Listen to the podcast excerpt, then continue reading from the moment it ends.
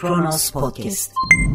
İnsanın değerleri vardır. Hayatın farklı alanlarında kendini hissettirir. Dininden kaynaklanabilir, yetiştiği toplumun töresinden, örfünden kaynaklanabilir. Tamamen aile kaynaklı olabilir yahut da kişisel bir takım yönelimleriyle ilgili olabilir. Bazıları bu değerleri hayatının merkezine koyar. Mesleki yaşantısında olsun, aile hayatında olsun, dürüstlüğü önceler, yalan söylenilmesinden hiç hoşlanmaz. Tabi böyle olduğu takdirde kendisinden de aynı değerlere bağlılık göstermesi beklenir. Kimileri bu değerlerine sıkı sıkıya bağlıyken, kimileri karşılaştıkları farklı olaylar karşısında tavır değiştirebilirler, değerleriyle çelişebilirler, hatta değerlerini hiçe sayabilirler. Evet bu da insana has maalesef. Konuyu siyaset parantezine aldığımızda ise bazen içler acısı bir tabloyla karşılaşırız. İktidar odaklı konumlanıldığında değerlerini hep öne çıkaran, seçim meydanlarında sürekli değerlerine vurgu yapan, parti tüzüğüne o değerleri çekinmeden yerleştiren fakat daha sonra şartlar değiştiğinde o değerlerle çelişen Hatta o değerleri hiçe sayan çok siyasetçi görmüştür siyaset tarihi. Kendinizi evrensel sol değerlerle tanımlarsınız fakat ülkenizde milliyetçilik rüzgarı yükseldiğinde bütün o evrensel değerler yerini milliyetçi söylemlere bırakır. Yahut muhafazakarsınızdır, dini manevi duyguları çok önemsediğinizi her fırsatta ortaya koyarsınız fakat işin içine siyasi rekabet girince ağzınızı bozmaktan çekinmezsiniz. Tuhaf bir çelişki fakat bu çelişki seçmen nezdinde cezalandırılmadığı takdirde hatta seçmendeki bu çelişki de keşfedildiği takdirde çok ilginç çıkar odaklı siyasi profillerle tanışır toplum. Fakat söylemleri değişmez. Hatta söylemleri eylemleri değerleriyle çeliştikçe çok daha üst perdeye çıkar. Çok daha o değerlerin çığırtkanlığını yapar. Fakat uygulamada o değerlerin yansımasını görmezsiniz bile. Merhaba 12 Mart 2021 Cuma günün tarihi ve Kronos Haber'de Kronos günden başlıyor. Karamollaoğlu'ndan Akşener'e destek telefonu. Saadet Partisi Genel Başkanı Temel Karamollaoğlu, İyi Parti Genel Başkanı Meral Akşener'le telefonla görüştü. Karamollaoğlu Twitter hesabından yaptığı açıklamada siyasi partiler ve onların yöneticileri nezaket ve üsluplarıyla topluma örnek olmalıdır. Ancak gelinen noktada üslup ve nezaket sorunu siyasetin en önemli problemi haline gelmiştir ifadesini kullandı. İyi Parti Genel Başkanı Sayın Meral Akşener'e hedef alan ifadeler bu nezaketsizliğin endişe verici son halkası olmuştur diyen Karamollaoğlu şöyle devam etti. Hiçbir şekilde kabul edilebilir değildir. Bu vesileyle Sayın Akşener'e yönelik ifadeleri bir kez daha şiddetle kınıyorum. Kendisini arayarak bu konudaki üzüntülerimi ve dayanışma duygularımı ilettim. Hiç kimsenin şüphesi olmasın. Türkiye'de hakaretin değil nezaketin, kutuplaşmanın değil kucaklaşmanın hakim olduğu bir anlayışı hep birlikte inşa edeceğiz.'' Saadet Partisi Genel Başkanı Sayın Karamollaoğlu, İyi Parti Genel Başkanı Sayın Meral Akşener'e yönelik sözleri bu şekilde eleştirdi ve Sayın Akşener'e desteğini bildirdi. Ne demişti MHP kanadı Sayın Akşener için? Evden kaçan kız tribi yapıyor, fosforlu cevriyelik taslıyor. Fosforlu cevriye karakterini bilenler burada acaba nasıl bir gönderme var? Bu konunun farkında mı? Kimden nasıl bahsettiğini gerçekten biliyor mu? O ifadeyi kullanalım. Hani şuurlu bir şekilde mi söylendi bu sözler? Ayrı bir mevzu. Kaldı ki yazılı açıklamalar tercih ediliyor daha çok bu konularda. Peki neden yapıyor MHP bunu? Milliyetçi Hareket Partisi toplumda hangi düşünceyi daha çok öne çıkarıyor? Hatırlayalım. Hangi değerlerle ilgileniyor? Milliyetçi muhafazakar değerlerle.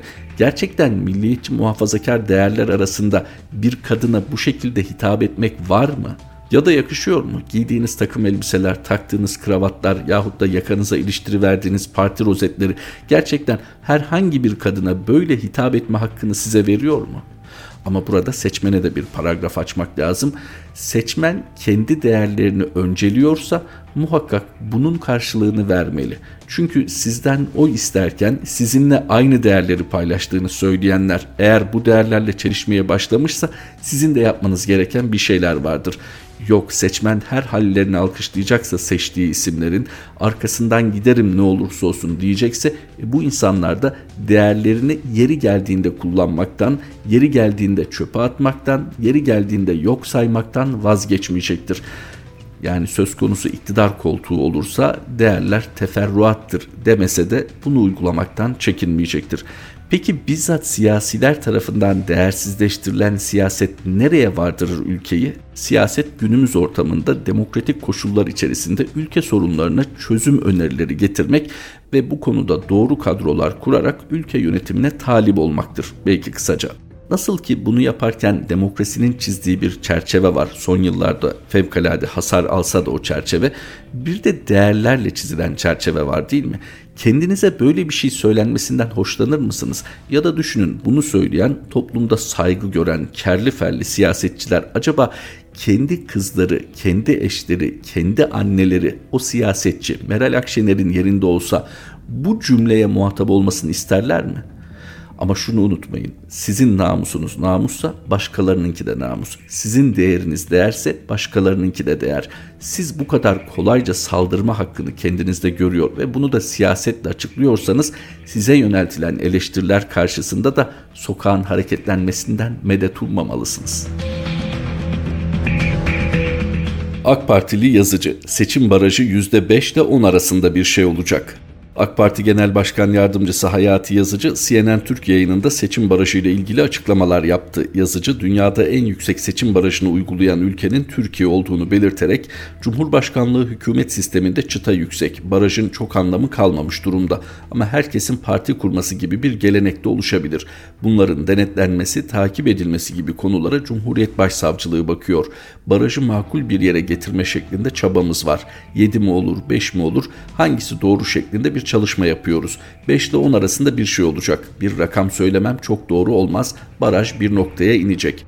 Türkiye'de seçim çevrelerinin en fazla üçe ayrıldığını ifade eden yazıcı bir seçim çevresinde 30'dan fazla milletvekili var. Vekilleri seçmene yaklaştırmak lazım. Seçmeni de vekilleri tanır hale getirmek gerekir. Buna en yakın dar bölge olabilir ama sorun da üretmeye yakın gözüküyor. Daraltılmış sistemin daha uygun olduğunu düşünüyoruz. Beşli ve yedili şeklinde düşünüyoruz. Vekili seçmene yaklaştırıyoruz, mesafeleri kısaltıyoruz.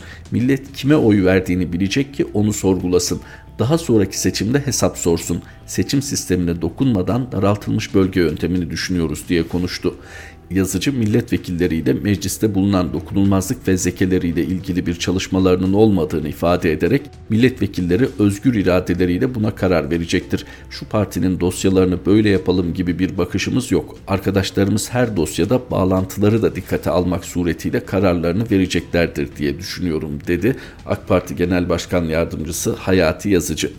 Sayın Yazıcı'nın açıklamalarıyla tekrar gündeme gelecek seçim barajı konusu malumunuz yeni bir konu değil. Burada dikkat çekmek gereken husus 18 yılı geride bırakmış bir siyasi partinin tek başına iktidar son dönem farklı bir yapı olsa da yani siyaseten gücü hep ön planda olan bir partinin şimdi seçim barajını indirmeyi gündeme getirmesidir. Mutlaka şu itiraz gelecektir. Daha önceki seçimlerden önce de gündeme geldi. Fakat işte muhalefetin tavrı tutumu gibi mazeretler öne sürülebilir. Fakat seçim barajını indirme konusunda muhaliflerin olumsuz bir tavır takınmadığını şu ana kadar hatırlıyoruz. Peki durum böyleyken niçin şimdi Adalet ve Kalkınma Partisi seçim barajını onun altına çekmek istiyor? 5 ya da 7 ama neticede 5 ile 10 arasında bir yere sabitlemek istiyor. En az bunun kadar önemli bir diğer konu da daraltılmış bölge olarak tanımlanan sisteme geçmek istiyor. Neden bunu gündeme getiriyor? Birinci nedeni şu olabilir. Gündem belirleniyor olabilir yine. Yani hadi gelin şimdi de bunu konuşalım çabası olabilir. Ya da ciddi ciddi masada olabilir. Çünkü AK Parti'nin pandemi şartlarına rağmen kongrelerini ısrarla yapması, ciddi toplumsal eleştirilere rağmen bundan geri adım atmaması acaba bir seçim mi var ufukta, erken seçim mi var ufukta sorusunu haklı kılıyordu. Şimdi Sayın Yazıcı'nın gündeme getirdiği bu konularla ki şu an teknik detayları konuşmak için erken olabilir fakat yaklaşımı ortaya koymak açısından altını çizmek lazım. Bakınız senelerdir tek başınıza iktidarsınız özellikle iktidara gelirken ve iktidara geldiğiniz ilk dönemde sürekli daha demokratik ve daha katılımcı bir yönetim arzuladığınızı ifade ettiniz. Ama ne var ki zaman bu konuda niyetinizin sorgulanır olduğunu ortaya koydu. Şimdi tek adam rejiminden söz ediyorsak ki tek parti rejiminden söz etmemek gibi bir lüksümüz kalmamışsa Bu o zamanki söylemlerinizin pek de arkasında durmadığınızın en açık ispatıdır. Peki şimdi nereden icap etti daraltılmış bölge uygulaması, seçim barajının aşağı çekilmesi? Bunun elbette siyasi partilerin potansiyelleri üzerinden hesaplanmış olduğunu anlamak mümkün. Çünkü hep vurgulanıyor. Özellikle Sayın Cumhurbaşkanı Erdoğan'ın anketlerle hareket ettiği ve bu anketleri çok sık güncellettiği hep biliniyor, konuşuluyor. O halde bu açıklamanın da anket sonuçlarından bağımsız olmadığını lazım. Mutlaka siyasi bir hesap olsa gerek işin içinde. Çünkü dedikleri kadar demokratik ve katılımcı bir yönetim anlayışını benimsemiş olsalardı bugüne kadar ne yapar ne eder hayata geçirirlerdi. Elbette mazeretleri çoktur. İşte darbe girişimi oldu, onunla mücadele ettik, muhalefet bu konuda işbirliği yapmadı gibi pek çok mazeret ortaya konulabilir. Fakat unutmayın ki istedikleri pek çok konuda muhalefete ve toplumsal muhalefete rağmen adım atmaktan çekinmediler. Bugün daraltılmış bölge, bugün seçim barajının düşürülmesi gibi konular gündeme geliyorsa bunun iktidar odaklı motivasyondan ayrı düşünülmemesi lazım. E ne var bunda? Siyasetin doğasında bu yok mudur zaten? Tabii ki iktidar odaklı düşünecekler diyebilirsiniz. Elbette haklı bir itiraz olur fakat geçmiş deneyimleri hatırlatalım. Hani yerel yönetimler reformu adı altında tamamen seçim sonuçlarını etkileyecek bir takım düzenlemeler yapılmadı mı? Onun için şimdi bu tür açıklamalara daha temkinli yaklaşıyor insan zıplama suçlamasıyla gözaltına alınan kadınlar serbest bırakıldı. 8 Mart'ta Taksim'deki 19. Feminist Gece Yürüyüşü'ne katıldıkları için gözaltına alınan kadınlar serbest bırakıldı. CHP İstanbul Milletvekili Sera Kadıgil gözaltına alınan 17 kadından 4'ünün imza ve yurtdışı çıkış yasağıyla diğerlerinin yurtdışı çıkış yasağıyla serbest bırakıldığını duyurdu. Kadıgil bugüne dek çok saçma gerekçelerle geldik bu adliyeye ama sanırım hiç bu kadar saçması olmamıştı. Savcılık kararıyla serbest bırakılmalarını ve bu fıkranın sona ermesini bekliyoruz dedi. Yürüyüşe katılan kadınlar gece yarısı evlerine yapılan baskınla gözaltına alınmıştı. Gözaltı gerekçeleri arasında Tayyip kaç kaç kaç kadınlar geliyor sloganları ve ritme göre zıplamak bulunuyor. Gözaltına alınan 17 kadın hakkında Cumhurbaşkanı'na hakaret suçlamasının yöneltildiği bildirildi. Eylem nedeniyle gözaltına alınan kadınlar hakkında açıklama yapan kadın komiteleri iki kadına çıplak arama dayatıldığını duyurdu. HDP eş genel başkanı Pervin Buldan'ın kızı Zelal Buldan da ifadeye çağrıldı. Emniyet Genel Müdürlüğü'ndeki ifadeleri tamamlanan feminist kadınlar sabah saatlerinde İstanbul Adliyesi'ne getirildi. Savcılıkta ifadesi alınan kadınlar serbest bırakıldı. Sayın Kadıgil'in ifade ettiği gibi hani fıkra olabilecek bir konu ama mağduriyetler gerçek. Neydi? Taksim'deki 19. Feminist Gece Yürüyüşü'ne katılan kadınların sloganıydı. Tayyip kaç kaç kaç kadınlar geliyor. Buradan demek ki savcı bir hakaret suçlaması yöneltiyor. E peki binlerce kadın var. Niçin 17'si gözaltına alınıyor derseniz orası fıkranın herhalde can alıcı noktası. Çünkü pandemi nedeniyle malum maskeler kullanılıyor ve kimlerin bu sloganı attığı belli değil. Ama Cevval Türk polisi bunu nasıl tespit edecek?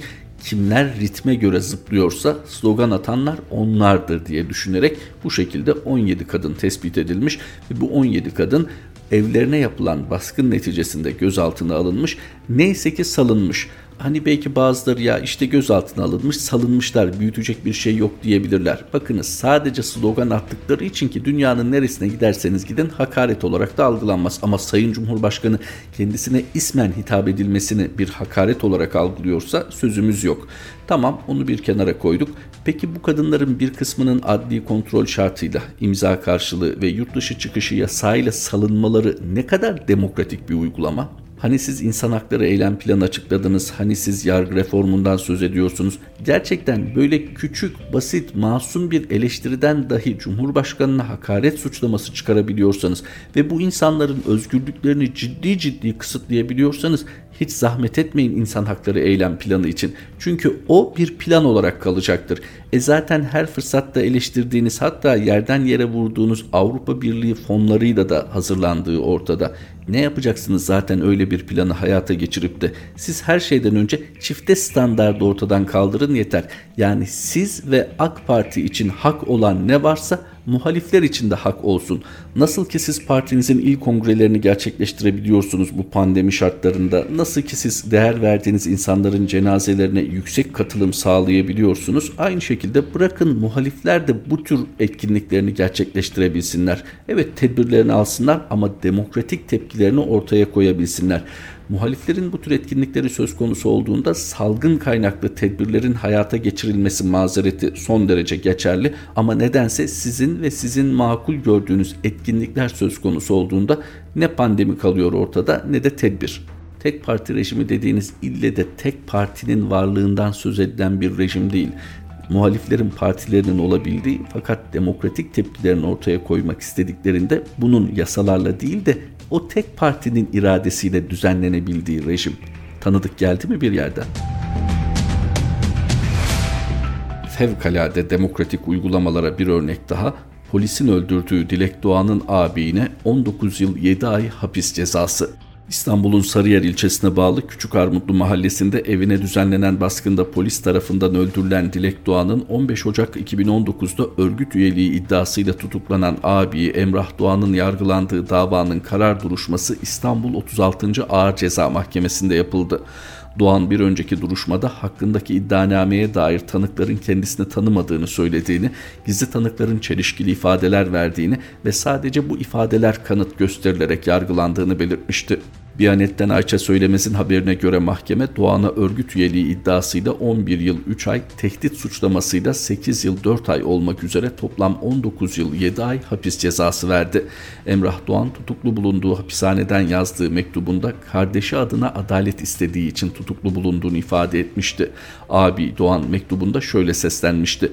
Duvarlar arasından yazıyorum size çünkü dileğin katillerini tüm dünyaya duyurduğumuz adalet mücadelesi verdiğimiz için ailece bizden intikam alınıyor. Benim payıma komplolarla dolu bir iddianameyle tutsaklık düştü. Annem, babam, kardeşlerim hakkında soruşturmalar açıldı. Bir abim ailesini burada bırakıp yurt dışına çıkmak zorunda kaldı. Yeğenim babasına doya doya sarılamadan büyüyor. Sadece adalet istediğimiz için cezalandırılıyoruz ne olmuştu başlığıyla hatırlatıyor Kronos Haber. Dilek Doğan İstanbul'un Sarıyer ilçesindeki Küçük Armutlu mahallesinde 18 Ekim 2015'te pazar günü sabaha karşı 4.30'da evine yapılan polis baskını sırasında polis kurşunuyla göğsünden vurulmuştu. Akciğerinden yaralanan Doğan Ok Meydanı Eğitim ve Araştırma Hastanesi'nde yoğun bakımda tedavi altına alındı. 25 Ekim 2015'te hayatını kaybetti. Cinayetle ilgili iddianame 12 Aralık 2015'te kabul edildi.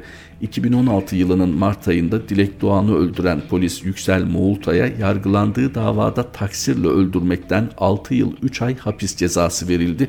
İstinaf Mahkemesi verilen hapis cezasını onadı ve şimdi abi Emrah Doğan tutuklu hakkında 19 yıl 7 ay hapis cezası var. Sosyal medyada sanırım görevli bazı profiller var. Bu tür paylaşımlarda bulunup tepkilerini ortaya koyanlara cevap yazıyorlar. İşte sen onu biliyor musun? Hangi örgüte üye olduğunu, neler yaptığını, hangi faaliyetlerde bulunduğunu gibi. Olabilir bir insan yargılanabilir, hakkında suçlamalarda bulunulabilir ve bununla ilgili bir yargı süreci başlatılabilir. Bunda bir sorun yok. İnsanların itiraz ettiği şu, niçin mevcut hukuk kuralları içerisinde, niçin mevcut mevzuat içerisinde yapılmıyor bu?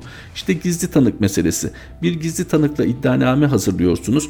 Bütün aslında iddianızı ona dayandırıyorsunuz ama ne gizli tanık sanığı tanıyor ne de gizli tanığın söyledikleri doğrulanabiliyor.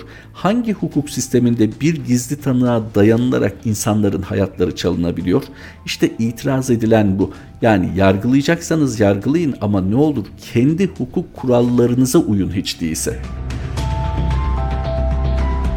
Kronos Haber'de yer alan bir söyleşiyi duyurarak noktalayalım. Gülen biyografisi Yunanca'da. Adını çok sık duyuyoruz ama tanımıyoruz. Fethullah Gülen'in biyografisi Yunanca'da okurla buluştu. Ülkenin en köklü yayın evlerinden Atina merkezli Papazizis etiketiyle çıkan kitabın yayıncısı Katerina Marku Kronos'a konuştu. Ufuk yardımcıya konuşan Marku, gerçek şu ki Yunanistan'da Fethullah Gülen'i çok sık duyuyoruz ama onu tanımıyoruz diyor. Papazis Yayınları Genel Yayın Yönetmeni Katerina Marku aynı zamanda bir siyasetçi. 2012-2015 yıllarında Selanik'ten milletvekili seçildi. 2019 yılında ise iktidar partisi Yeni Demokrasi'den Avrupa Parlamentosu milletvekili adayı gösterildi. Bu arada Yunanistan'da kitabın tanıtımı ile ilgili online bir program düzenlendi. İngilizce, Yunanca ve Türkçe olmak üzere. Marku Yunanistan'ın önde gelen kanallarından Mega TV'de de sabah haberleri kuşağında yine kitapla ilgili bir röportaj verdi. İlginç değil mi? Daha önce Gülen cemaatinin Yunanistan'da faaliyeti yok fakat Türkiye'de yaşanılanlardan sonra insanların uğradığı onca hukuksuzluktan sonra şimdi Fethullah Gülen'in biyografisi Yunanca'da. Çünkü her medeni ortamda olması gerektiği gibi insanlar bir yargıya varmadan önce bilmek, tanımak istiyor. Kronos gündemin sonuna geldik. Kronos Haber'de tekrar buluşmak üzere. Hoşçakalın. Kronos Podcast